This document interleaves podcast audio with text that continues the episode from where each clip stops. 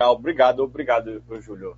É, bom, primeiramente, deixa eu dar boa noite aqui agora, mais, com mais atenção aqui ao pessoal do chat. Então, galera, muito boa aqui, viu, Júlio? Muito tá, boa. 48 nesse momento, 48. eu fico muito feliz pela oportunidade de estar podendo me conectar com colegas de profissão. Então, assim, o, qual é a ideia aqui que eu vou passar para o pessoal rapidamente, né? A gente está passando por um momento de grandes mudanças normativas e muitas vezes você que está lá em campo, você que está com suas atribuições, você não tem tempo de entender quais são os conceitos que estão mudando. Não, tanto da parte jurídica, que a gente vai comentar aqui algumas coisas do ponto de vista jurídico é importante você ter resguardado, mas como também do próprio espírito, né, do contexto em que estão sendo criadas essas normas. Afinal, está sendo boa, está sendo ruim, no, no, na, na, ponta, no, no, trabalhador ali, na, na economia, qual, o que é que está acontecendo em um contexto geral. Então, meu objetivo aqui nessa apresentação é trazer para o pessoal que não tem tempo de estar tá acompanhando as normas, está vendo o que é que está mudando, trazer aqui em uma hora, absolutamente um, um, um, panorama, um overview sobre o que a gente precisa saber sobre esse, essas mudanças na nossa legislação. Basicamente, a ideia inicial é essa. Perfeito, Lucas. Posso, olha só, deixa eu só dar um recado aqui que eu acabei esquecendo, me desculpe. É, pessoal, hoje nós teremos né, um sorteio de um calçado, tá? Conforme nós anunciamos, um calçado da Kadesh. Desde já agradeço todo o time da, da Kadesh aí. Então, nós teremos um sorteio da Kadesh. E para que vocês possam participar desse sorteio, para quem já está acompanhando o Domingão da Prevenção, já sabe como que funciona a parada, né? Basta vocês encaminharem, eu vou projetar aqui na tela, vou, deixa eu colocar um horário aqui, até as 20h10. Deixa eu salvar aqui, pronto. Estou projetando então na tela um número de telefone, ok? Basta vocês, para quem quiser participar do sorteio, né? Para quem quiser participar do sorteio, basta encaminhar o nome e o e-mail para esse número do WhatsApp que está aparecendo aí. Atenção, gente, olha o número do WhatsApp. Tem gente que manda, manda mensagem para o meu WhatsApp, né? Que às vezes as pessoas têm, né? Não é o meu, é esse número que está aparecendo aí, é um número diferente, tá? 7157, tá? aí o número aí. Basta encaminhar então o nome completo, por favor, e o e-mail, tá? não precisa ligar, gente. Não precisa ligar e não precisa mandar áudio, tá? Às vezes alguém manda áudio. Ah, meu nome é Lucas Alexandre, meu e-mail é tal, tal. Não, não, não. Digita aí, poxa, né? Larga de preguiça. Coloca o seu nome aí, coloca o seu e-mail e encaminha. Outra coisa, às vezes as pessoas ficam esperando né, uma resposta, né? Ah, muito obrigado. Não, não. Como são muitos nomes que às vezes vão chegando, né? Uh, o nosso time, né, que na verdade é formado por uma pessoa e que nesse momento está sendo formado para pela minha digníssima esposa, que está aqui do lado me ajudando em pleno Domingão da Prevenção, que a família inteira trabalha, viu, Lucas? Tá a esposa aqui do lado, tá os cachorros deitados ali assistindo. For, meus cachorros daqui a pouco, rapaz, daqui a pouco não, na verdade, eles já, eles já são mais formados do que técnico de segurança. Todo domingo tá aqui escutando algum assunto diferente, né? É, mas é isso, pessoal. Basta encaminhar então o nome e-mail aí para esse número, não precisa aguardar uma resposta. Vocês encaminhando o nome e e-mail, tá tudo certo, vocês participarão do sorteio, tá? Durante a apresentação, nós daremos três códigos para vocês durante a apresentação e esses códigos nós usaremos lá no final. Não precisa encaminhar os códigos também para o número do WhatsApp que está aparecendo aqui embaixo, tá? Lá no final eu vou explicar. É importante que vocês anotem os códigos que nós informaremos aqui. Tá certo, pessoal? E o primeiro código será atualização, ok? Já, já informando aí para vocês o primeiro código atualização. Então, por favor, pessoal, anotem para que vocês não esqueçam. Na hora que nós fizermos o sorteio, esses, esses códigos deverão ser informados na sequência, tá? Por que, que nós fazemos o sorteio dessa forma? Que é justamente para prestigiar vocês que estão aqui ao vivo, tá? Então, esse é o nosso foco, prestigiar quem está ao vivo. Lucas, falei demais, palavra agora é toda sua, meu amigo. vamos nessa, vamos nessa. O, o, já, já apresenta a minha tela aí, ô, ô Júlio? Claro, claro. Vamos lá, vamos lá. Deixa eu projetar ela aqui. Tá projetando já. Acho que já apareceu. Agora. Já Beleza. Bom, então vamos lá, pessoal. Como queria comentar aqui com vocês, o principal objetivo aqui da nossa apresentação, desse curto espaço de tempo, é fazer com que você que fica vendo, pô, NR foi adiada, saiu o NR7, saiu o NR9, veio o PGR, e às vezes não tem tempo de entender a fundo, em profundidade, o que é que está acontecendo. Às vezes a gente só tem noção da manchete, do, do, do barulho, que muitas vezes, diga-se de passagem, é até muito maior do que deveria ser. Mas, enfim, então é, é um, um, tema que quem está no dia a dia muitas vezes não tem condição de acompanhar. E eu pretendo, nesse momento, trazer esse tema para vocês. Ó, amigo, o que é que você precisa saber? Tá vindo o PGR, mudou aí a, a 9NR7, 9NR18 mudou pra caramba, mas o que é que eu preciso saber de fato? O que é que eu preciso atualizar na minha rotina? Basicamente, esse vai ser o ponto da minha, da minha exploração aqui com vocês. Desde já, pessoal, eu queria pedir para que quem está aqui na live, comenta aqui no chat um, um, uma seguinte resposta. É, eu quero que você me responda o seguinte. Qual o teu nível de segurança hoje sobre essa nova legislação? Entenda, eu não vou entrar no mérito aqui de você ser a favor ou contra, de dizer se isso vai mudar ou não, alguma coisa no trabalho, se isso vai ter melhorias ou não, mas eu quero ouvir a tua opinião, enquanto profissional. Isso vai nortear até os nossos debates por aqui. Hoje, você se encontra familiarizado ou não com o processo? Você fala com segurança? A nova NR18, o que é está acontecendo? Então, se você fala com segurança sobre o processo, responde aí que sim. Como também, se você está precisando saber um pouco mais, comenta aí, quero saber mais. Então, só para ter noção do, do, do, contexto que a gente está inserindo aqui nessa apresentação, era importante que vocês respondam. Eu gosto muito do presencial por causa disso, né? Presencial você levanta a mão e aqui você já tem a noção ali de quem está mais familiarizado, quem está querendo saber um pouco mais. E às vezes no online a gente tem aqui uma, uma, um certo delayzinho, mas de qualquer maneira eu agradeço aí desde já pela resposta de vocês. Bom, então vamos lá. Ó, gente, eu costumo fazer uma brincadeira antes de entrar no conteúdo propriamente técnico das NRs sobre o seguinte: estamos em uma reunião como vocês estão vendo aí na tela, estamos em uma reunião. Onde, nesse momento, vão ser definidas pautas financeiras. Afinal, quanto mais perto a gente tiver do dinheiro, do lucro da organização, dos fluxos de caixa, maior a chance a gente ser escutado. Nenhuma organização nasce querendo fazer segurança no trabalho, é uma coisa que surge como consequência da sua atividade. Então, a gente muitas vezes esquece de pensar a nossa atuação profissional ligado aí na parte financeira do nosso negócio. Então vem cá, simula aqui comigo. Reunião e o tomador de decisão lá, os líderes fazem, gente, nós devemos ganhar esse ano 100 mil reais. Vamos colocar aqui 100 mil reais por mês, 500 mil reais no ano, enfim. É estabelecida uma meta financeira do ano. E ele pergunta para o cara da engenharia: Engenharia, como é que você vai nos ajudar com essa meta? Aí o pessoal de engenharia vai lá falar que vai fazer um, um programa, um programação de produção para tentar maximizar os, os produtos que estão sendo fabricados, fazer com que a obra seja entregue no tempo, e de qualquer maneira vai trazer um maquinário mais eficiente, trazer uma redução do desperdício, enfim, os engenheiros vão utilizar o argumento financeiro deles ali para justificar. Beleza, obrigado engenharia. Entendi como você ajuda a maximizar os lucros do meu negócio. Deixa eu perguntar para o marketing aqui agora. Marketing, como é que você me ajuda?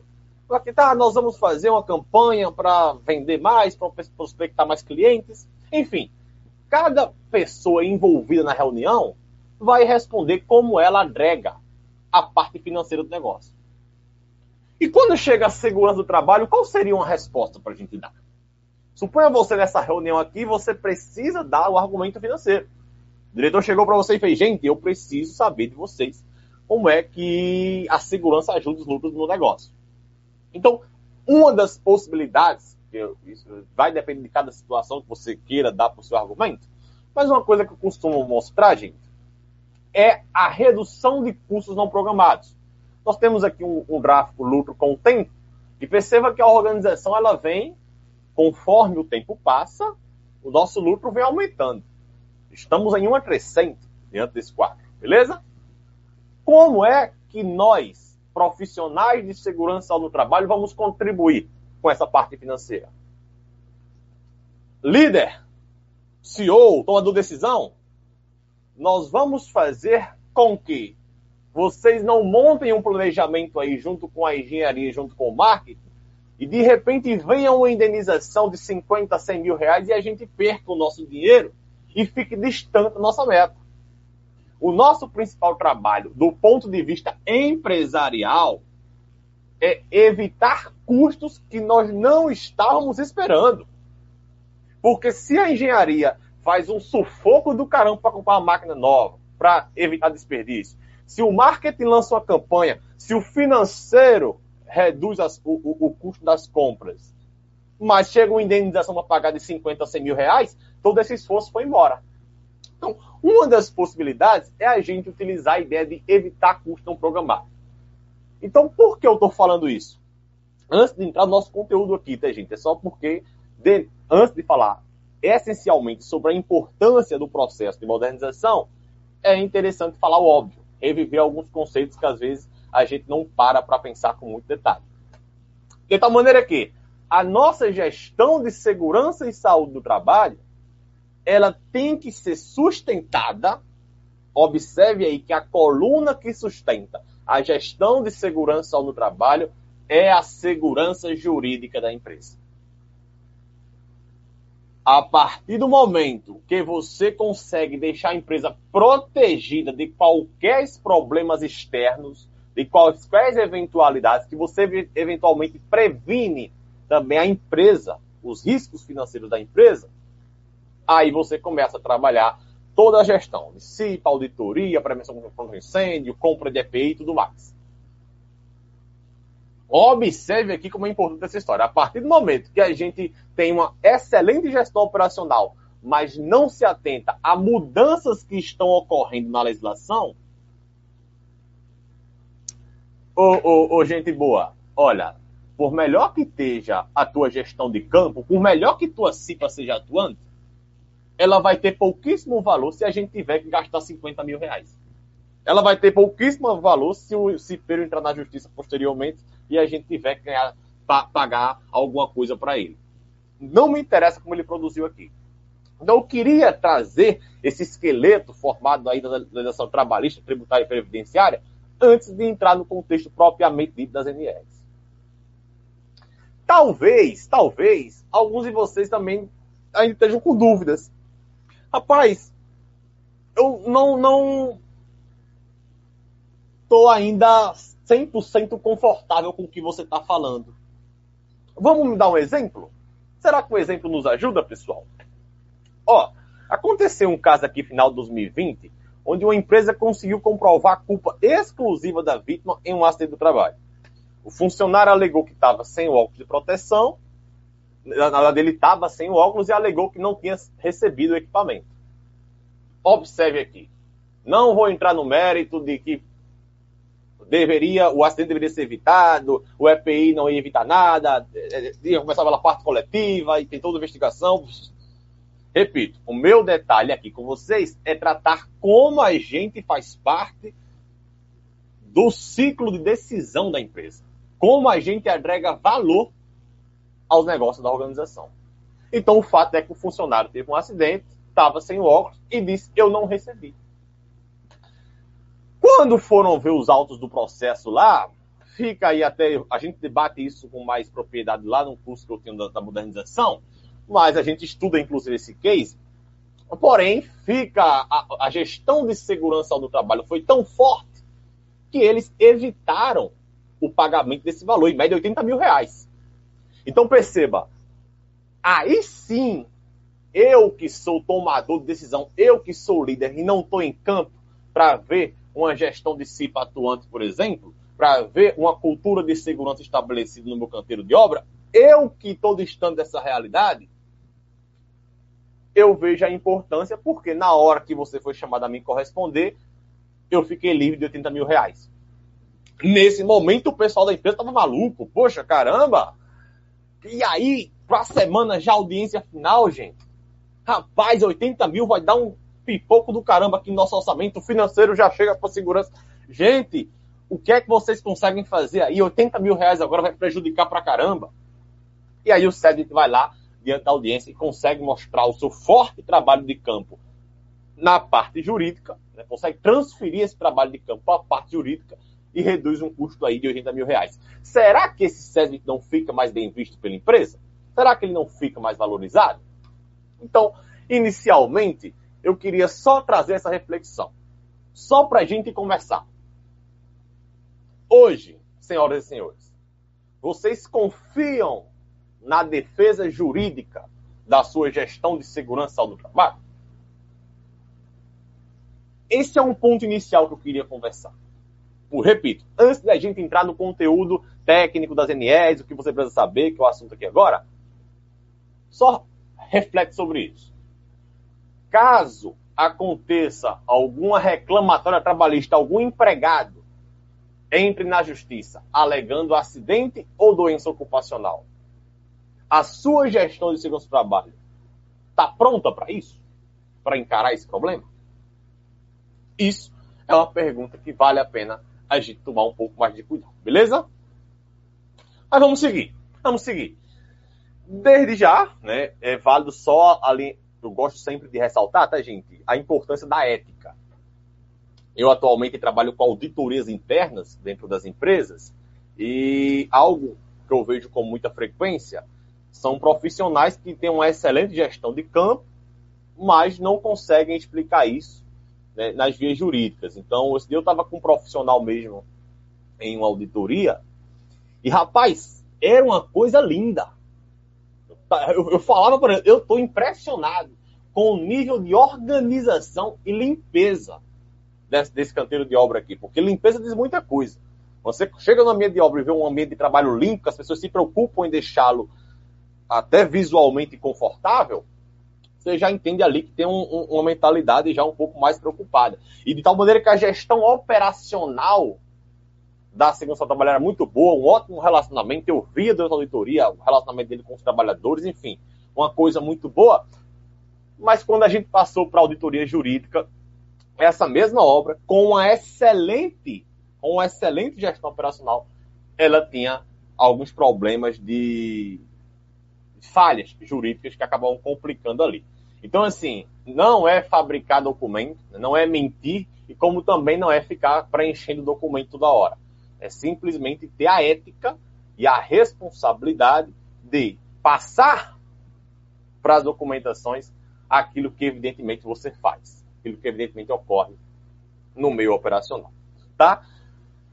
Eu sou esse colaborador aí, o colaborador da segurança do trabalho, como eu também gosto de me definir, trabalho com o trabalho, estou envolvido na área desde os 14 anos, fui, trabalhei na, na Petrobras, sou auditor interno, faço palestras também, e caso você também tenha interesse em me conhecer não me conhece, está aí o perfil do meu Instagram para a gente bater um pouco mais de papo por beleza? Bom, pessoal, deu para acompanhar até agora? Posso, posso com, começar o nosso conteúdo técnico? Ô Lucas, eu faço só um, só um reforço aqui para quem ainda não, não seguiu o Lucas, né, pelo amor de Deus, né, começa a seguir esse cara aí, porque aqui está sendo só uma pincelada, vocês estão vendo aí, né, galera? Apresentação fantástica, né? Então tá aí o Instagram dele, Lucas Alexandre EP, tá? E apenas citando como exemplo, né, o Lucas, ele já acompanha o Lucas há um, um bom tempo também, né? E ele, ele faz a segurança acontecer de uma forma mais tranquila, né? sem muita burocracia. Por exemplo, essa imagem da direita embaixo aqui é a proteção que eles fizeram, né? que eles desenvolveram lá no, no, no canteiro, se não, não estiver muito enganado, né, Lucas, no canteiro de obras. Quer dizer, esse tipo de coisa, é, é, às vezes são situações simples que ele faz acontecer né, e consegue pular esse obstáculo, consegue pular o desafio que ele tem no dia a dia. Para quem acompanha ele nas redes sociais, é, com certeza, alguns né, das pessoas que estão nos assistindo aqui é, são seus seguidores, né, Lucas? E sabe o que eu estou dizendo, né? Você consegue desmistificar a segurança, as normas, a modernização das normas, mas através de uma forma muito simples, uma forma muito, muito, muito didática, né? Isso aí, Júlio. A ideia é basicamente essa: é, é acabar com a, o, o, mito de que, tem que temos que preencher papel do, toda, toda hora. O, o, que eu gosto de comentar lá, lá na, no, nas minhas apresentações é para a gente trabalhar sobre o princípio de Pareto. Então a gente foca 20%, 20% da nossa energia nessas partes burocráticas que evidentemente em alguns momentos são chatas. Precisa e precisa, ok. Mas, mas são, são necessárias então a gente foca 20% aqui e esse 20% que a gente focou, ele pode resultar 80% lá, porque na hora que a bomba estourar, se, em algum momento ela estourar, a gente está tá protegido. Mas fico muito feliz aí pelo seu comentário, pelo seu feedback também. re, repasso isso para você, né? Você é um profissional que, da mesma maneira, tem trazido conteúdo de uma maneira muito acessível. Tem sido muito importante para a gente, tá, Júlio? Até para mim também. Tamo junto. Tamo junto. A recíproca é verdadeira. Bom, então, assim, é, esse foi um panorama inicial da pessoa, só para o óbvio que precisa ser dito. Existe uma componente jurídica que pode fazer com que a gente faça tenha resultados ali que valorizem a segurança do trabalho perante a diretoria. Quanto mais distante a gente estiver do chamado de decisão, mais difícil vai ser da gente ter valorização, reconhecimento e por aí vai. Então, é importante a gente se atentar para isso. Aí, nesse momento, alguns de vocês olham para a apresentação e falam, tá, Lucas, entendi a importância, foi bom rever esses conceitos, entender essa visão, mas em termos de legislação, em termos de normas regulamentadoras, o que é que a gente precisa saber? Ó, no primeiro momento, nós temos lá no item 1.6 um, o tópico falando sobre digitalização de documentos. Ora, digitalização de documentos, uma coisa que é quase que beber água hoje em dia. Né? O papel cada vez mais vai ficar até o próprio dinheiro em papel. Ele vai tendo a sua importância cada vez menos menos cada, vai cada, cada vez mais sendo reduzido, até o próprio Pix hoje é tudo eletrônico, né? você faz pagamento aqui pelo telefone, e é um processo que assim, um trabalho tem que entrar. Se, evidentemente, eu preciso produzir evidências da minha gestão para ter esse, esse resguardo jurídico, eu preciso passar isso para um computador. Eu não vou ficar ali no papel exposto a poeira, água, ao próprio tempo vai deixando o documento legível. Incêndios. Pode falar, pode falar. Incêndios, né? Incêndios, exato. incêndio. Exato, muito, muito vulnerável ali a, a, a, perder essas, essas documentações, de tal maneira que o processo mais fácil é a gente trazer isso para o computador. Né? Então, e, e, esse tópico da, da, NR1 buscou abordar a digitalização. Tá, mas por que isso é importante para a gente? Onde, é, onde é que entra essa história de não é só passar para o computador? Não. É aí onde está o problema. A partir do momento que você transfere um documento para o computador, você precisa falar a linguagem digital. Você precisa fazer com que esse documento tenha autenticidade e valor jurídico no meio digital. E só ter um PDF não te garante nada. Porque PDF por PDF são apenas um arquivo. Então, isso, sem contar que hoje, com as tecnologias, você fica muito vulnerável a mexer no documento. Né? O próprio PDF hoje já pode ser editado. Então, havia uma demanda no nosso contexto normativo para regulamentar essa situação. Olha, quando eu passo documentos para o computador, qual é o procedimento que deve ser feito? Para esclarecer melhor isso, a portaria 211, que foi aquela que justamente ensejou o item 1.6, esse tópico de digitalização, ele aparece na NR1, vindo, atendendo essa demanda da portaria 211, que eu recomendo inclusive a leitura depois, posteriormente, tá, pessoal? E vocês podem observar aqui comigo que ela fala sobre assinatura e guarda eletrônica dos documentos de segurança do trabalho.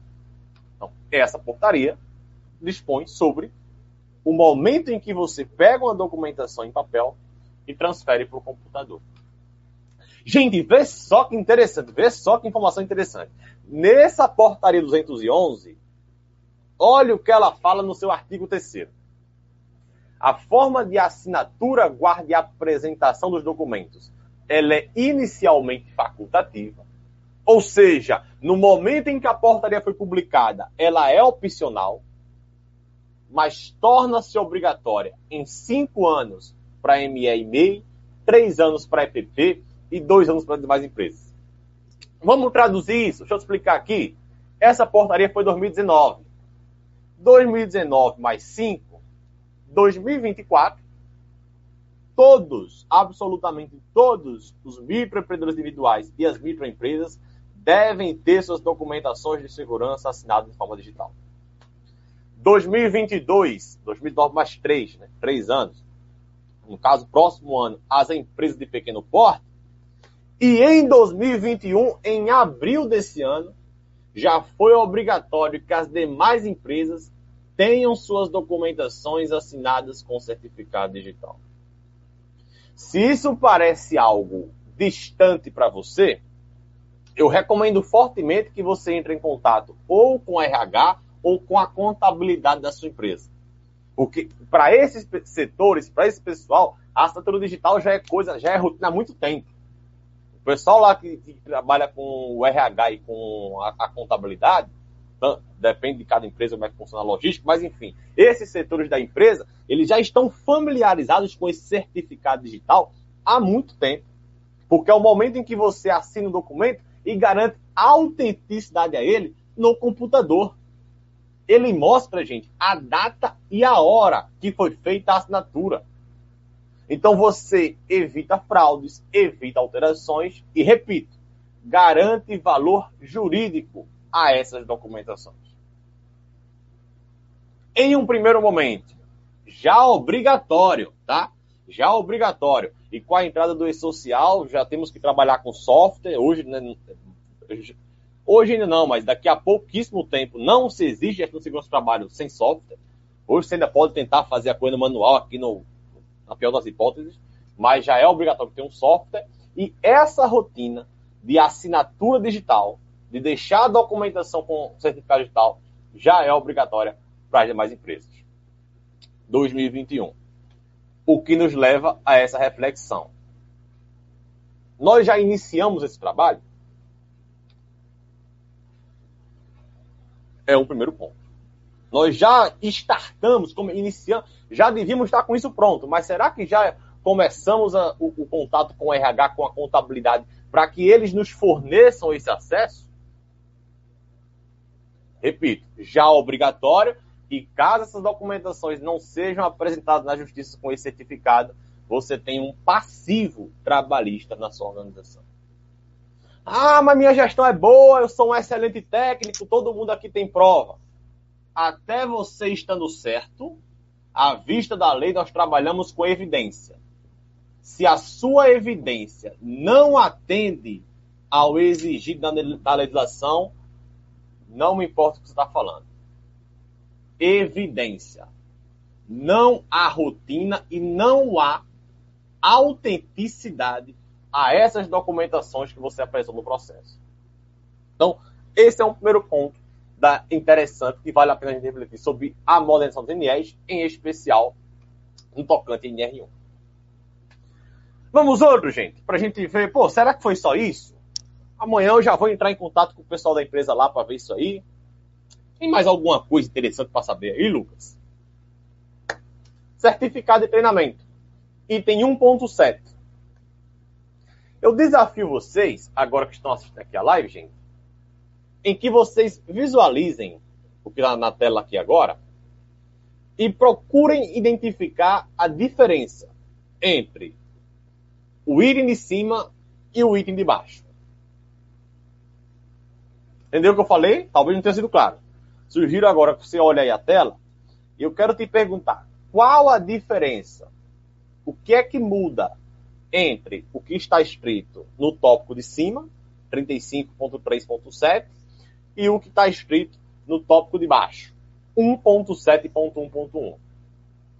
Entrando aqui no clima do nosso programa, se vira nos 30. Se vira nos 30 aí, vai me dizer. Alguém chuta aí alguma coisa do chat? 30 segundos? o item 35.3.7, esse de cima, gente, estava lá na NR35. Bom, mas vai, vai ser sempre assim?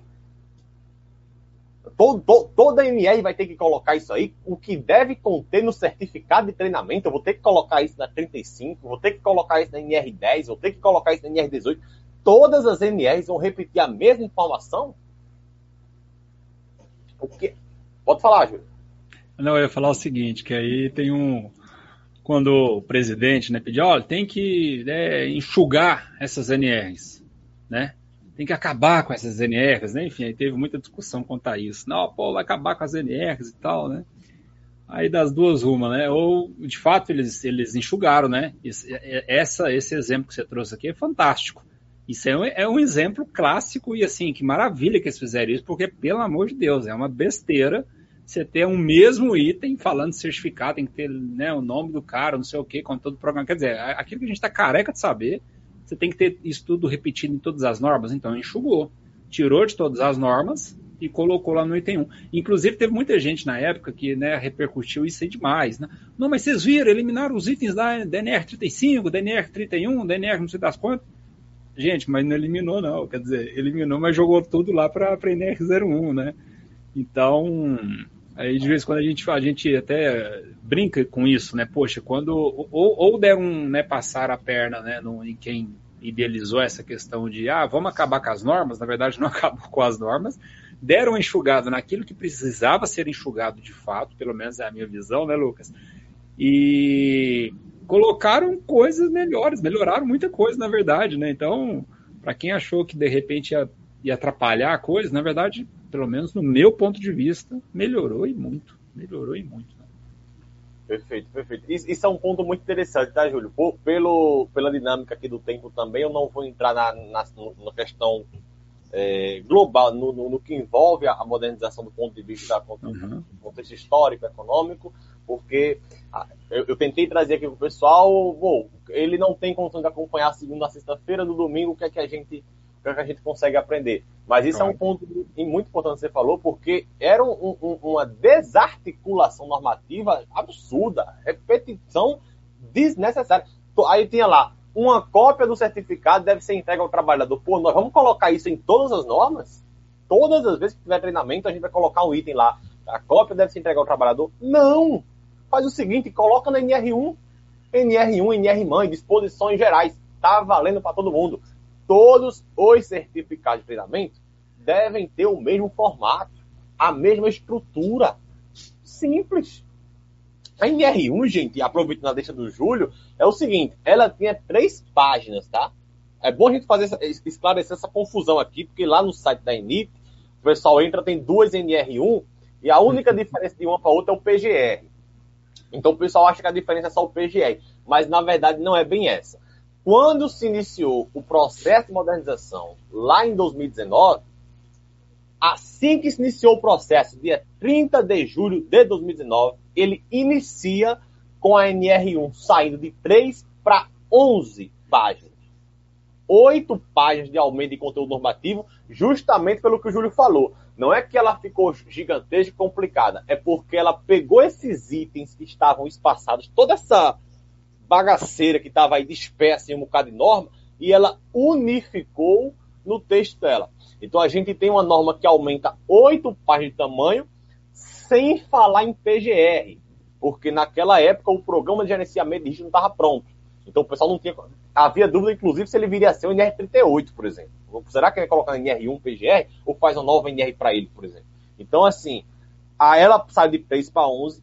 Em março de 2020, foi decidido que o PGR viria para NR1, e aí essa atualização que vai acontecer, ela inclui só o PGR, repito, da norma já atualizada, da norma que já foi, da norma que já foi, mas muito legal, viu, Júlio, essa sua, essa sua consideração. Bom, é, então vê só, gente, aqui dentro desse, eu vi aqui, tem um rapaz que acertou aqui, eu já olhei aqui os comentários, e o Rodrigo, muito obrigado, tá, Rodrigo, pela participação. O Rodrigo aqui foi cirúrgico aqui na, na, na leitura dele, interpretou. A diferença, gente, era a assinatura do trabalhador. Olha, certificados de NR35 não precisavam conter a assinatura do empregado. O que é que isso gerava na prática? Gerava um mercado fraudulento, principalmente em micro e pequenas empresas, que fabricavam um PowerPoint, certifico que fulano auxiliar de pedreiro, é certificado em, é, em NR35, trabalha altura. Fulano nem sabia que existia um NR35, nunca tinha feito esse curso, mas por via das dúvidas estava lá o certificado dele. Oxe, peraí, como assim? Não, se não, é, se não pretende a assinatura dele. É simples. Se ele não precisa assinar, eu pego todas essas informações aí, deixo nas minhas documentações e para todos os efeitos fulano está capacitado sem nunca ter ido para um, um, treinamento de trabalho à altura. Então o que o pessoal entendeu? Peraí, a gente tem que acabar com algumas mazelas que a gente tem no nosso meio, inclusive fraude. fraude é uma coisa que nós sabemos aqui que acontece bastante na nossa área, infelizmente. Então, o que, é que o pessoal fez? A assinatura. A partir do momento que o colaborador assina, ele é cúmplice. Pode ser que ele assine e não foi para aula, mas ele é cúmplice. Ele não pode cobrar posteriormente uma reclamatória de que não foi capacitado. Ah, a empresa não me forneceu capacitação. Não. Você tem ali a, comprovação, a assinatura do trabalhador, do trabalhador no documento comprovando isso. Ó, oh, gente, isso aconteceu comigo. Vocês não têm noção do problema que é isso, porque isso não é um problema da segurança, isso é um problema da agência que faz o treinamento. Eu sofro com esse problema todos os dias. Todos. Porque muitas agências estão se baseando na NR35, não se atualizaram com a NR1 e o certificado vem sem assinatura. E desse rapaz aqui só faltou me engolir, porque vinha fazer um trabalho junto com os terceirizados, ô Júlio, eu falei, olha, eu não vou liberar esse trabalho. Tá, não é que eu vou liberar. Eu dei o meu posicionamento lá, ó. Eu não sou a favor dessa liberação. A decisão é de vocês, são os líderes, os tomadores de decisão, no fundo de conta, quem decide são vocês. Agora, a minha opinião é, nós não devemos liberar esse serviço. Aí o cara ficou maluco, né, o, o, o, o prestador do serviço. Pô, mas como é, já desloquei toda a equipe para ir, já tá todo mundo na portaria, na catraca, esperando para trabalhar e não vai entrar por causa de um papel, por causa de uma documentação. Eu fiz, olha, Nobre, é o seguinte. Se acontecer algum problema com esse pessoal, a prova mais básica, prova mais básica do ponto de vista jurídico, eu não tenho. Porque se você cai de, um, de trabalho à altura, a primeira coisa que eu te pergunto é: você tinha capacitação para atuar? Antes de perguntar em EPI, antes de fazer qualquer investigação, você tinha capacitação para trabalhar à altura? Se eu perder essa prova, eu perdi todo o processo. Estou falando 10 trabalhadores que vão entrar aqui para fazer esse serviço. Então, assim, eu mantenho o meu posicionamento de que, enquanto profissional de segurança do trabalho, que preza pela redução de custo da empresa, eu não sou a favor da realização da atividade hoje. Entra em contato com o pessoal, corrige esse certificado, coleta a assinatura dele e me manda e a gente vai trabalhar. No final das contas lá, o cara entendeu. Eu mostrei, inclusive, para ele a nova NR1, saindo de 3 para 11 páginas, a primeira versão mesmo. E ele falou assim para mim, Júlio. Ele olhou e fez, Lucas, tá tudo, todo nervoso, né, na, na hora. Ele fez assim, Lucas, é, eu não entendo muito de segurança. Mas se uma lei, como você acabou de mostrar aqui, aumentou oito páginas, eu estou vendo evidentemente que tem muita diferença como era antes, significa que o que eu sempre fiz não vai dar mais certo que foi um dos argumentos que ele falou lá. Ah, mas eu, eu, eu entro assim faz 10 anos que eu faço, eu presto serviço aí tem 10 anos, ninguém nunca falou isso, aí chega esse menino aqui para falar isso. Então, assim, foi um dos argumentos que ele tá falando. Eu fiz, ó, é, eu não entendo nada de segurança, mas se ela muda oito páginas, significa que algumas rotinas minhas eu vou precisar atualizar. Então, é muito importante, tá, pessoal, que a gente faça esse questionamento novamente. Repito, os nossos certificados, especialmente trabalho à altura, estão atualizados conforme NR1, porque se não tiver, a gente perde a principal prova jurídica dentro de um processo. Estou certo ou estou errado, Júlio? Tá certíssimo, meu amigo. Completamente com a razão. Inclusive, tem uma pergunta da Viviane, eu até projetei ela na tela aí. Ela pergunta se essa alteração, né, se isso seria aplicável apenas para, o treina, para os treinamentos iniciais. Não, inclusive, é, é, é Viviane, né? Viviane, muito obrigado pela pergunta, tá, Viviane? A gente entra em detalhes mais técnicos sobre isso em outro momento, mas isso foi outra novidade, foi a possibilidade de aproveitar treinamento. É isso, isso é, é um tópico que eu nem coloquei aqui, mas aproveitando sua pergunta, isso entrou também. Isso é válido para todos os treinamentos. Acontecia, por exemplo, de você fazer um trabalho eletricista NR10, por exemplo, 40 horas de treinamento. Gente, 40 horas é segunda a sexta de treinamento. Então o cara fazia um treinamento de 40 horas, quando ele fosse, se ele fosse vir, vir a ser demitido, ou receber uma proposta melhor de emprego. Ah, fui receber uma proposta de outro emprego. O pessoal roda muito, né? Se ele de outro emprego, em vez de ele ter que fazer outras 40 horas, a gente reaproveita. Aí o detalhe, o que é que acontecia antes? Acontecia que a gente pegava o certificado que ele já tinha. A gente pegava o certificado da agência. E a NR1 fez. Não é o certificado da agência. porque precisa ser do ambiente de trabalho. O eletricista da construção civil é diferente do eletricista do sistema de potência. Eletricista de construção civil, gente, é instalação elétrica temporária. Coloca aqui agora, daqui a pouco não tem mais. Na indústria já é instalação de manutenções. Então, a, veja, o curso é o mesmo, NR10. Porém, dependendo do local onde ele vai atuar, tem certas particularidades. Então, a NR1 também permitiu isso, esse aproveitamento de treinamento, exigindo uma nova certificação. Tem um item específico que fala sobre essa certificação que deve ser emitida ao se aproveitar, mas, em, em resumo, que eu posso te adiantar para a gente não fugir muito do foco aqui, não entrar muito profundamente no conteúdo, seria isso. Tá, Viviane? Mas muito, novamente, muito obrigado aí pela, pela sua interação. Ó, então vamos lá. Isso foi Lucas. Oh, pode falar, Júlio. Só um, só um, comentário aí. Uh, eu acho que ela também quis, uh, talvez a pergunta dela, se esses itens, né, que tem que ter assinatura do trabalhador e etc e tal, se tudo isso também teria que ter lá nos treinamentos periódicos, tá? Então, necessita, né? A norma ela não fala, olha, para o treinamento inicial tem que ter isso, o periódico não precisa ter isso. A norma não fala isso, né? Então, enquadra-se, né, independentemente se é o treinamento inicial ou periódico, tem que ter todos esses dados no certificado, correto, Lucas? Perfeito, perfeito. E, e assim, até como a gente fala, até por gestão de evidências, Júlio, é bom a gente ter aquela comprovação. A assinatura dele é o que comprova, né? não é informação. Claro. Não é uma informação assim tão que pode se dispensar de um processo, por exemplo. Talvez o local de realização. Às vezes a gente encontra algum problema no certificado o local de realização faz Recife. Gente, não tem Recife é um negócio que não está certo. Recife é imenso. Eu não faço NR35 dentro de sala de aula. Tem que ter parte prática. E essa parte claro. prática, ela tem que ter uma estrutura lá para fazer NR35.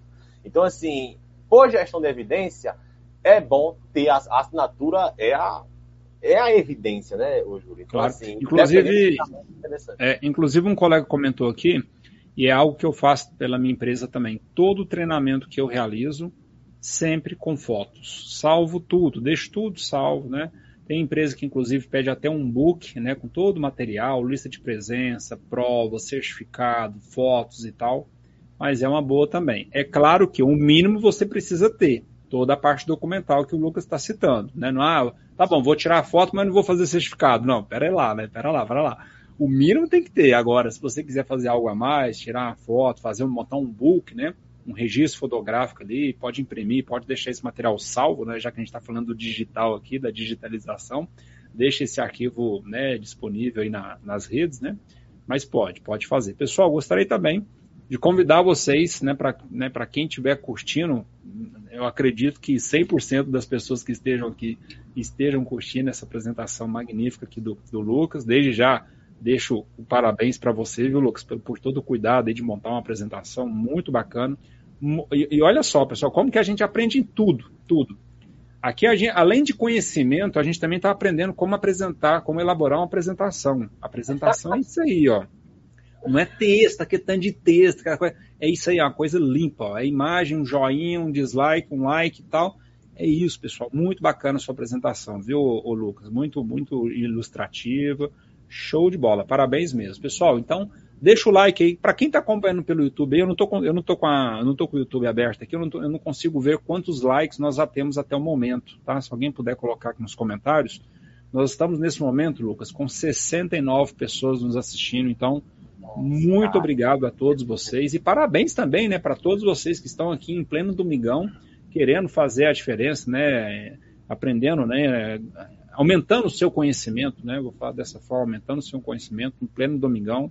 Então, massa demais. O Álvaro colocou aí 46 likes, né? 45 nesse momento, 66 pessoas participando. Galera, cutuca o dedo no like aí, porque esse cara aqui merece. A apresentação dele tá muito massa, tá? É dessa forma que a gente também entende que esse canal, né, do YouTube, que esse projeto está sendo bacana, né? Está servindo né, de base para todos aí.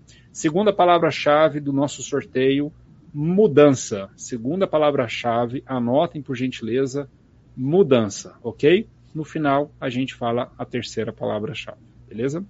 Vai lá, Lucas, toca o bet. Valeu. E pode ficar à vontade aí sempre para interromper, tá, Eu, Tranquilo. Eu, eu falo, perdão, porque tem muito disso aqui, é muito calorento. E aí, cara, se deixar, a gente vai se embora no. Não, então nós estamos juntos, eu sou desse jeito também, tá? relaxa. Mas legal, muito legal. E realmente, tá, pessoal? Isso que o Júlio comentou é um ponto que eu também gostaria de deixar aqui meus parabéns a todos vocês que estão presentes nesse momento.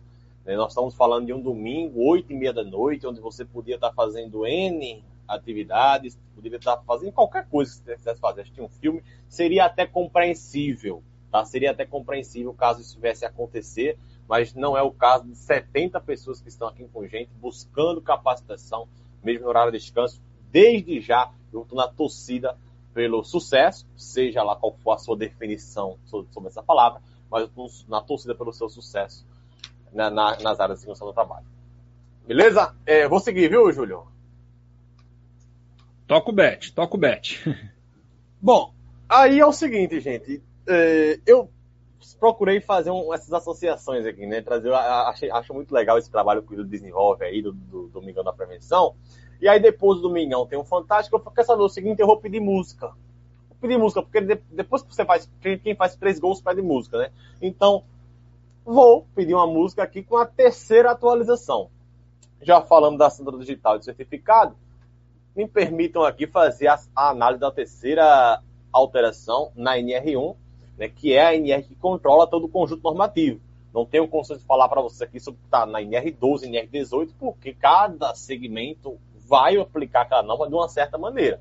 Se você trabalha no setor hospitalar, por exemplo, evidentemente, a NR32 vai ser mais importante que a, a NR22 de mineração.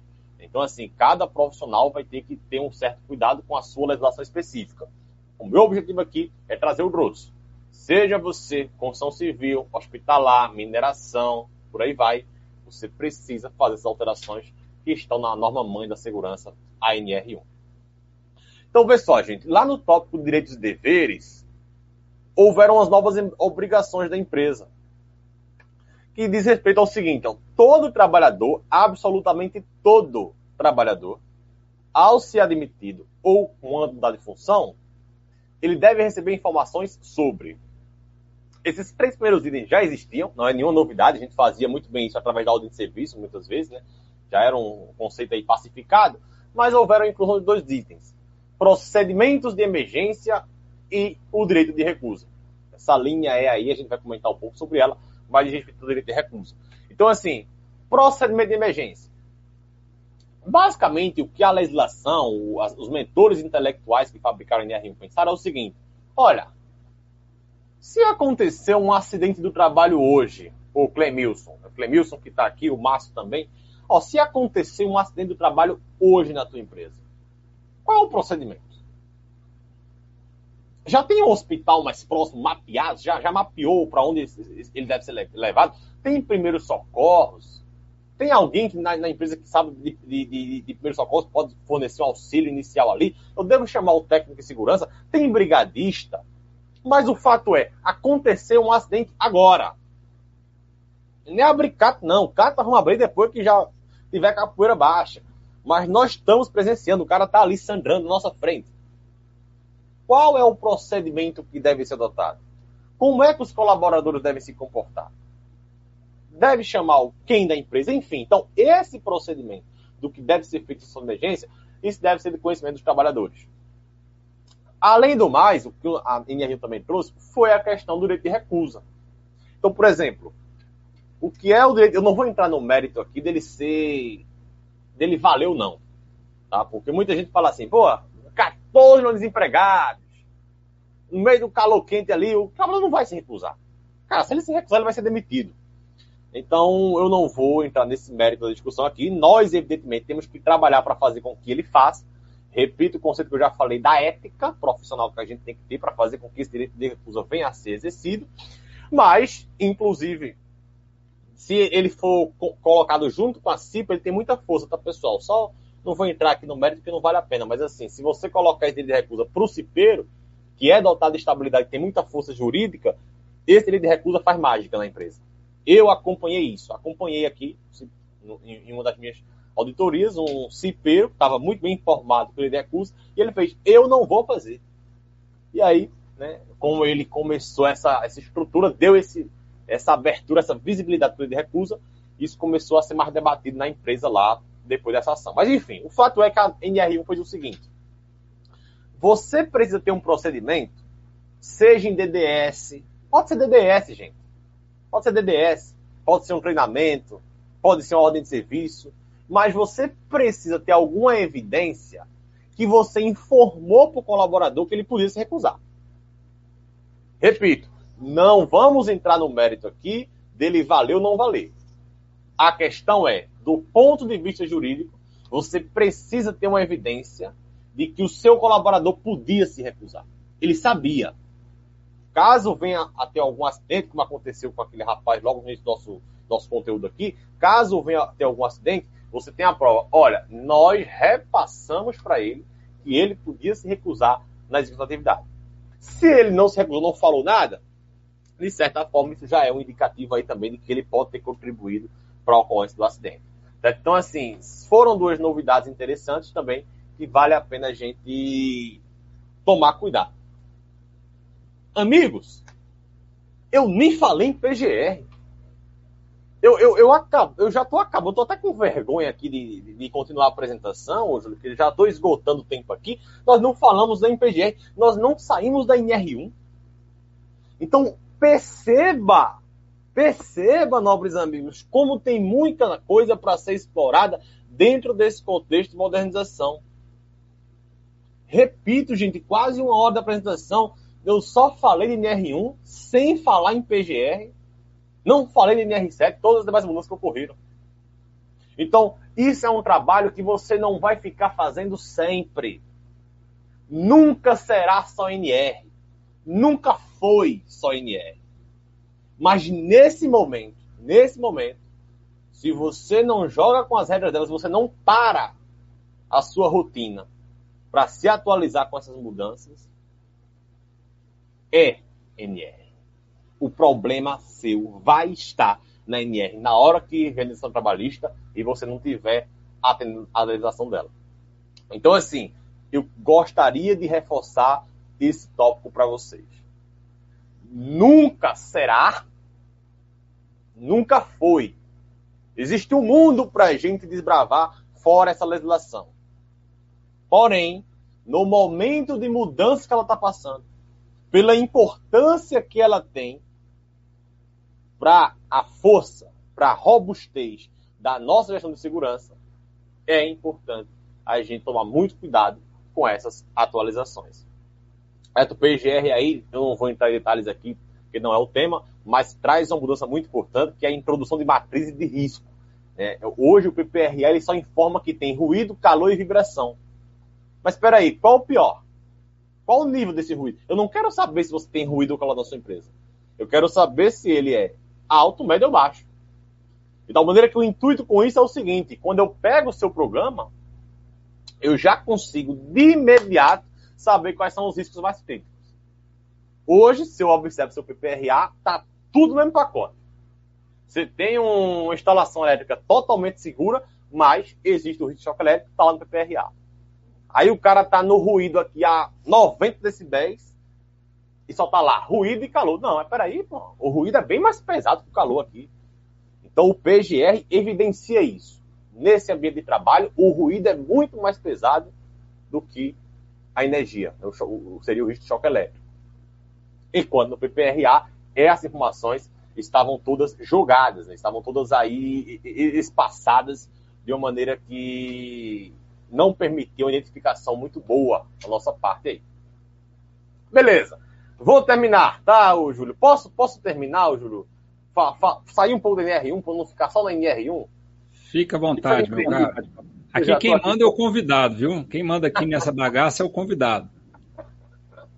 Eu não sei se o pessoal tá me iludindo aqui, mas eu vou pelos comentários, eu vou seguir, tá? Eu vou, vou dar um prosseguimento. Manda bala. Ó, então, assim, só para sair da NR1, gente, para não ficar cansativo e tal, eu vou só trazer o PCMSO. Juro, é a última. Já pedi música, já falei de NR1 e tal. Vou só trazer o PCMSO. Ó, fazer uma pergunta para vocês aqui. Pegar o nome de alguém aqui, consigo visualizar o nome de alguém. Pegar o. A Viviane. Viviane, o Sandro, o Zé Augusto. Gente, Se eu te desse orçamento infinito, utopia, mundo ideal, é só para a gente entender o que é o contexto. Se eu te der orçamento infinito para implementar o PCMSO, o que é que você faria? Primeira pergunta. Segunda pergunta. Qual a importância da gente conhecer esse programa? Será que é um programa da área médica? Isso é algo que é muito comum entre nós profissionais, né? Eu, ah, eu repito, tá? às vezes uma excelente gestão de campo, mas quando chega para a documentação ele não sabe explicar nada do PPRA dele. Não foi ele que fez, foi uma consultoria, ele não sabe. Eu pergunto algumas coisas do, do, do PPRA, que agora vai ser PGR, ele não sabe explicar. Eu pergunto do PCMSO, não, o PCMSO é com o médico. Tem que falar com quem? É lista de exame, tem que falar com o médico aí. Será que é isso mesmo? Será que o PCMSO é um programa que a gente dá para o médico elaborar e simplesmente quem toma conta é ele não nos atinge mais? Amigos, o PCMSO é o comprovante de resultado da sua gestão de segurança. Olha o que eu estou querendo falar. O PCMSO é um dos principais documentos que você deve conhecer a fundo porque ele comprova o resultado da gestão de segurança. Não me interessa como você montou seu inventário de riscos, não me interessa a integração que você fez. Se pessoas estiverem adoecendo, se os resultados dos exames for, forem anormais, se tiver exame alterado, sua gestão fracassou.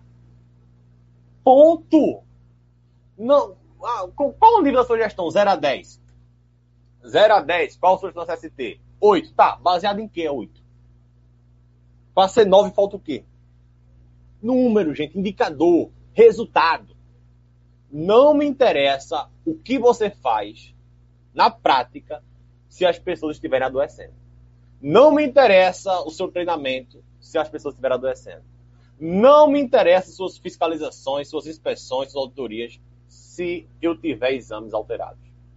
Então, esse programa é fundamental para que a gente atue enquanto gestor de segurança e tenha ele como prova. Ó, nosso documento de controle médico, ele informa que os colaboradores não estão adoecendo. Então, esse colaborador aqui está falando que desenvolveu hernia de disco. Nós temos no mesmo grupo dele, no mesmo ambiente, outros 25 trabalhadores, ninguém desenvolveu. No nosso PCMSO não tem nenhum exame alterado. Será que não há algum fator externo que pode estar causando essa disso? Eu, empresa, não posso ser penalizado por uma situação que é externa à minha realidade. Se o cara vai trabalhar de Uber final de semana numa posição totalmente anti-ergonômica dentro do carro, eu, empresa, não posso ser responsável. Se o cara coloca um fone de ouvido a nas alturas para ir para academia ou no transporte público, eu, empresa, não posso ser acusado de estar tá prejudicando a audição desse trabalhador. Então, o PCMSO, gente, precisa ser de conhecimento de nós, não só do médico. E na nova NR7 isso fica muito claro. Porque nós, ele, não, ele não mudou de nome, eu até defendo a ideia que a gente deveria mudar o nome do PCMSO também. assim mudou o IPRA PGR, isso tra traz visibilidade, as pessoas veem aqui, ó, o que é o PGR. O, o, o, glamour seria muito menor se a gente mudasse tudo sob o nome do PPRA. Então eu sou a favor da tese que deveria ter havido a mudança no PCMSL também. Talvez PMS, Programa de Saúde. Mas enfim, só para chamar a atenção de vocês sobre a diferença agora que tem entre o relatório anual e o relatório analítico. Amigos, obrigatório obrigatório, inclusive essas informações vão ser conectadas junto com esse social, obrigatório, tá? ainda que o social não seja parte trabalhista, mas o PCMSO vai sustentar o ASO, que é um evento lá do social. Então, ainda que não seja um programa trabalhista, vai ter essa relação com o PCMSO, e de tal maneira que mentiras nesse documento poderão ser verificadas pelo governo em formato digital. Em resumo, o controle está muito mais pesado, e obrigatoriamente o PCMSO tem que informar o número de CAT. Nessa hora, nessa hora, o meu amigo Orildes reflete e faz, cara, mas número de CAT? Eu fui conversar com o meu médico do trabalho, o médico falou que tem que perguntar para a segurança. Ah, por que aconteceram 20 acidentes do trabalho nesse ano? Aí o médico fala, tem que falar para a segurança. Tem que falar para a segurança, não. É um serviço especializado de segurança e medicina do trabalho. Especializado em segurança e medicina do trabalho. Se um ganha, ganham todos. Se um perde, perdem todos. Se tá bom, mérito para todo mundo. Se tá ruim, problema para todo mundo. Médico do trabalho, o seu PCMSO agora vai ter que informar quantos acidentes do trabalho tiveram nessa empresa. CAT é um evento do E-Social. Tá lá no governo essa informação. Se você manda para o E-Social uma coisa pelo RH e o médico fala outra no documento, tchau. Esquece, esquece segurança jurídica, paga indenização. Nem vai, nem perde tempo indo para o processo. Facilita o trabalho. Como se já não bastasse. Vê só, esse assunto é bem interessante. Eu gosto muito de falar sobre ele, tá? Vê só como é interessante. Não só o número, mas a comparação com o ano anterior. O Alberto, o Alberto, se 2020 nós tivemos 20 CATs, 20 comunicações de trabalho, e 2021 nós tivemos 35, se aumentou 10, em 10, 10 CATs emitidas, o que houve? Médico do trabalho vai precisar escrever ou digitar essa informação. Obrigatoriamente agora, ele tem que chegar para o pessoal de segurança e falar: gente, me ajudem aqui porque eu vou colocar meu nome no fogo. Boa parte da informação está lá no, no, no e-social, Tá, tem inclusive o meu CRM lá, pode, pode ter, dependendo do médico que faz o exame. Pode ter o meu CRM lá no, no, no sistema. Eu não posso colocar qualquer coisa aqui. Quantas cartas foram emitidas e por quê? Da mesma forma, se era 20 e ficou com 5, o que você fez para melhorar? Então, o PCMSO teve um avanço gigantesco para dar uma renovação na gestão de segurança dizer assim, gente, nós entendemos errado. Não é só, loca, só colocar exame. Existem outras coisas. Existem outras coisas, fora só colocar audiometria, espirometria, racho da coluna. PCMSO é resultado. Anualmente, quantas CATs e esse número é maior ou menor que o ano passado? Ponto. Justifique normativamente. Aí você me falar que, ah, porque a segurança vai só mudar a norma e não vai fazer. Pelo amor de Deus, amigos. Tem outros que ainda falam que isso era normal. Normal aonde? Eu devo viver em outro universo. Porque no universo que eu circulo, diariamente eu lido com as documentações, não há relatório no PCMSO. Tem lista de exame, não tem relatório. Então, vê, é, eu, eu, eu, acho até que é um pouco de desonestidade intelectual de alguns ditos profissionais da SST é, falar que no, no, no, num contexto de mudança que a gente está vivenciando, principalmente do ponto de vista normativo, de apoio àqueles colaboradores, tá? aqueles colaboradores do SST, que vão solicitar para a empresa alguma coisa, quando eles chegam parados na lei é outra história.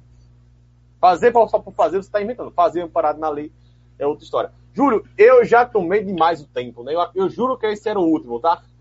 Ô, Lucas, né, eu queria só fazer um comentário aí, até um pouco semelhante ao que o Éder colocou aí, né? É, o problema da área médica é porque o TST, né, a área da segurança, tem que enviar os dados corretos para o médico, né? Claro que para tudo tem exceção, né, gente? É, conheço inúmeros médicos, são excepcionais, o médico está lá no chão de fábrica, lá, tá junto com a segurança do trabalho, o cara que é quando eu falo o médico, entende-se também técnico de enfermagem, enfermeiras, né? Enfim, todo, todo time de enfermagem, todo time de saúde, tá? Independentemente se é médico, se é enfermeira, se é técnico, se é auxiliar de saúde, né? De enfermagem, enfim. Mas esse time, quando está né, engajado, está junto com a segurança, está tá lá no chão de fábrica, está visitando, está conversando com os trabalhadores, aí realmente é um diferencial muito grande, tá? Agora, quando realmente é isso, ah, na hora que precisa dos dados, pede lá para a segurança do trabalho, a segurança do trabalho informa, aí precisa, né, precisa evoluir um pouco a cultura de segurança dentro do próprio SESMIT, né? Perfeito. E, e, os médicos, muito importante você colocar isso, muitas vezes não é, é, até mesmo culpa dele. Eu conversava com os médicos dia desses, ele falava o seguinte, Lucas, a gente aprende muito sobre a parte técnica da doença ocupacional. Então, como é que eu identifico, por exemplo, uma silicose? Como é, como, como é que eu identifico ali o adoecimento do trabalhador propriamente dito? Mas a parte de gestão não é muito abordada. Nós técnicos, né, perdão, técnicos, nós médicos do trabalho, muitas vezes nós não temos essa visão de gestão no seu trabalho. Então, se o profissional do seu trabalho, se o técnico lá, o engenheiro, que já vive esse mundo com uma certa, é, uma certa familiaridade maior que o médico do trabalho, tem um curso ali que às vezes aborda alguns pontos mais específicos de risco e tudo mais, se esse pessoal chega para a gente falando sobre isso, nós já conseguimos entender um pouco mais a ideia. Já entendemos um pouco mais do trabalho que eles querem desenvolver. Mas não é, não é comum, né? pelo menos assim ele me relatou, tá, pessoal? Nunca, nunca fiz medicina do trabalho, não tenho acesso a, a, a conformar essa informação, a confirmar essa informação, mas estou repassando o fato que o médico de trabalho falou para mim. Nós aprendemos muito sobre a parte técnica da doença ocupacional. Essa história da gestão, de pô, por que aconteceram acidentes, por que foi maior ou menor, muitas vezes a gente deixa isso aí para a área da segurança e se eles não vierem nos provocar, vai ficar aí essa, esse, vácuo, né? Esse, esse o médico só faz isso, o engenheiro técnico fazem isso e acaba não havendo essa relação que, repito, é fundamental para comprovar os resultados da segurança e saúde no trabalho. Esse MSO é o programa que comprova o sucesso ou fracasso da sua gestão de segurança e saúde no trabalho. Aproveitando também a oportunidade do, do comentador José Bento, você vai falar, Júlio? Quando você liga assim, eu já sei que você tá, vai, vai Não, não, não, não. Toca o bet. Não, não, não. Agora não. É, é, é, muito interessante. E isso aí, José Bento, é uma das questões que pretende se mudar, né? As próprias consultorias, elas precisam se reinventar. O, o PGI, por que o PGI passa para dois anos? Pô, eu e você, nós estamos aqui, Zé Bento, nove horas da noite, você não é o tipo de cara que vai esperar dois anos para revisar o PGE. Pode ter certeza disso. Você está aqui, você não vai esperar esse tempo todo para revisar o seu, o seu PGE. Mas normativamente está lá dois anos, por quê? Porque aquelas empresas que só fazem no prazo e a consultoria já ganhava certo ali todo ano vendendo novo IPRA, agora é só a cada dois anos. Título de norma, as empresas só vão fazer a revisão do programa a cada dois anos. Então, a consultoria que ganhava 10 mil reais por ano, por exemplo, com PPRA, agora ela ganha 10 mil a cada dois anos. Ou seja, o faturamento dela cai pela metade com esse programa. Então, as próprias consultorias vão precisar passar por um momento aí de reformulação de modelo de negócio para fazer com que atendam da forma robusta e correta ao que dispõe a legislação de segurança do trabalho. Posso seguir, Júlio? Eu estou sentindo que você quer falar alguma coisa aí. É só para mim Manda dizer bala. uma hora mesmo, né? Manda bala, meu amigo. Se Agora você já quiser já, já, caminhar para os finalmente, né? Já, se puder, domingão, né? A gente, é, é, é, é, o que eu falei, comentei com o Lux, que eu falei, Lux, tenta fazer em uma hora, porque mais de uma hora fica cansativo, não só por ser domingo, né? Acho que qualquer é, lives, aulas, na verdade existem até estudos, né, Lucas, que fala que depois de uma hora o cérebro não consegue mais captar tanta informação, etc e tal mas especialmente por ser num pleno domingão, né, a gente tenta fazer em uma hora. Mas assim, eu concordo com o que alguns colegas colocaram aqui, né? Passou tão rápido, cara, já passou, já passou que já tem uma hora e vinte e três de live, mas, cara, parece que voou, né? Assim, foi realmente sensacional. Cara, fica à vontade aí, toca o bet é, aí, mas se puder já caminhar para os finalmente, por perfeito. favor. Perfeito, perfeito, perfeito. Bom, então, é, foi essa abordagem que eu queria fazer, tá, pessoal? Você confia, né, diante disso que eu apresentei, do esse fato NR7 como comprovante, você confia na defesa jurídica da sua gestão de segurança?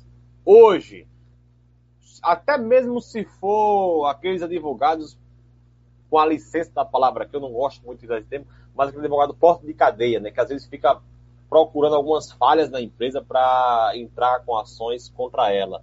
Então, assim, caso algum colaborador alegue, ainda que ele esteja, não esteja coberto de razão, caso ele alegue acidente ou doença ocupacional, sua gestão está pronta, você consegue proteger o patrimônio financeiro da sua empresa em termos de segurança do trabalho?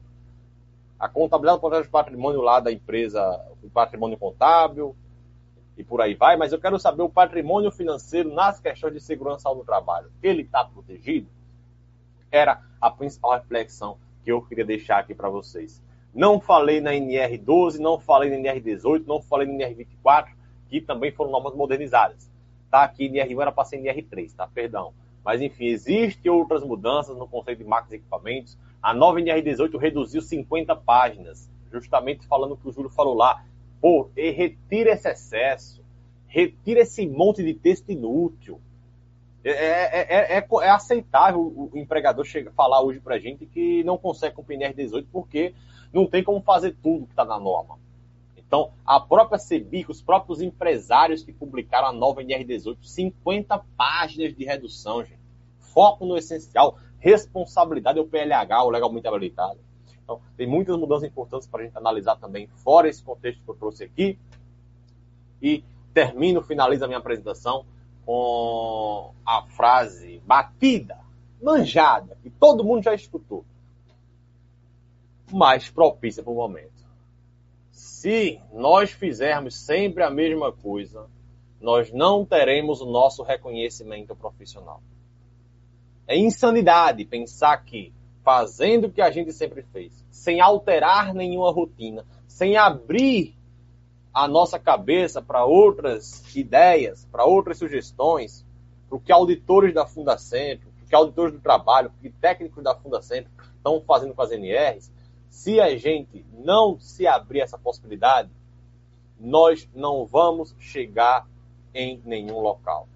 É preciso pegar esse momento, paralisar e refletir sobre mudanças que, repito, melhoram, melhoram, não é burocracia, mudanças que melhoram a nossa gestão de segurança do trabalho. Júlio, finalizado, meu amigo. Nova, meu amigo, nova... vou te pedir o seguinte, volta esse slide anterior aí, volta esse slide anterior aí, muito bacana. É. E é o seguinte, para quem topar o desafio, fala uma hashtag aí boa que tem a ver com, essa, com esse slide aí, ô, ô Lucas. Eu acho que resultados, acho que é uma boa hashtag, né? O que, que você acha? Resultados. Hashtag resultados, o que, que, você, que, que você sugere? Pode ser. Eu, eu, eu, sou, não sou muito legal para isso, não, viu, Júlio? Como é? Tá. Então, então pronto, ó. A hashtag de hoje, dessa live de hoje, vai ser hashtag resultados, tá? É, vou pedir para que vocês, para quem tiver afim né, de, de, de, de, brincar um pouquinho, entrar nesse desafio, né? Nós vamos fazer uma contagem aqui de regressiva, né? Tirem uma foto, deem um print nessa imagem, posta nas redes sociais de vocês, coloca a hashtag é, resultados e marca tanto eu quanto o Lucas. Vou colocar já já o Instagram aqui do Lucas, o meu Instagram também, tá bom, pessoal? Vamos lá então, hein? Prepare o dedo aí para poder dar um print, tá? Uma contagem regressiva em 5, 4, 3, 2 e 1. Vamos lá, pessoal. Tira a foto aí.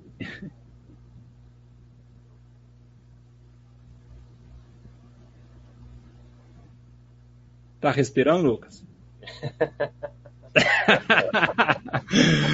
Beleza, pessoal. Ó, espero que né, espero que tenha isso, hashtag resultado. Espero que tenha tido tempo aí, né, o, o tempo tenha sido suficiente para que vocês tenham tirado uma foto. Vou colocar aqui agora o Instagram do nosso amigo Lucas, tá? Então tá aí o Instagram do Lucas. Lucas, arroba Lucas Alexandre EP, certo, Lucas? Isso, perfeito. Lucas Alexandre EP, tá aí. Tá meu Instagram também aí. Na verdade, o, o Instagram do Lucas também tava no, no, próprio nome dele ali, né? Tá bem aqui, assim, mais ou menos aqui, né, Lucas? tá logo ali abaixo dele, tá o Instagram dele. Então, coloquem, postem nas redes sociais de vocês, seja no Instagram, seja no Facebook, onde for, né? Coloca lá a hashtag resultados e marca a gente, né, no, na postagem de vocês, que com certeza a gente terá muito prazer em replicar esse post de vocês, tá certo, pessoal? Cara, que legal, viu? 58 pessoas aqui até o momento, né?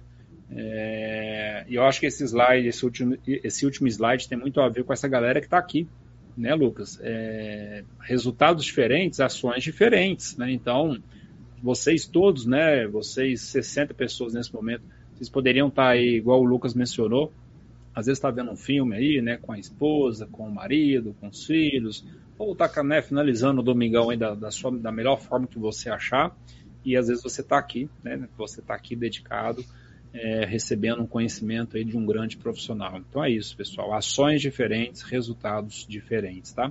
Lucas, gostaria de agradecer. Tá? Não, não vamos encerrar, não, pessoal. Tem um sorteio ainda, mas preciso aqui agradecer o Lucas pela, né, pela, pela bela apresentação, realmente muito boa, tá, Lucas? Show de bola, cara. Eu, eu que agradeço, Júlio, peço desculpas a você aí pelo tempo, viu, cara? Tudo bem, depois, o dia que eu fui, em, você mora em Recife, né? Isso, isso. É, o dia que eu retornar em Recife, que eu já fui em duas vezes não consegui encontrar o senhor, que o senhor é um cara muito ocupado, brincadeira, brincadeira.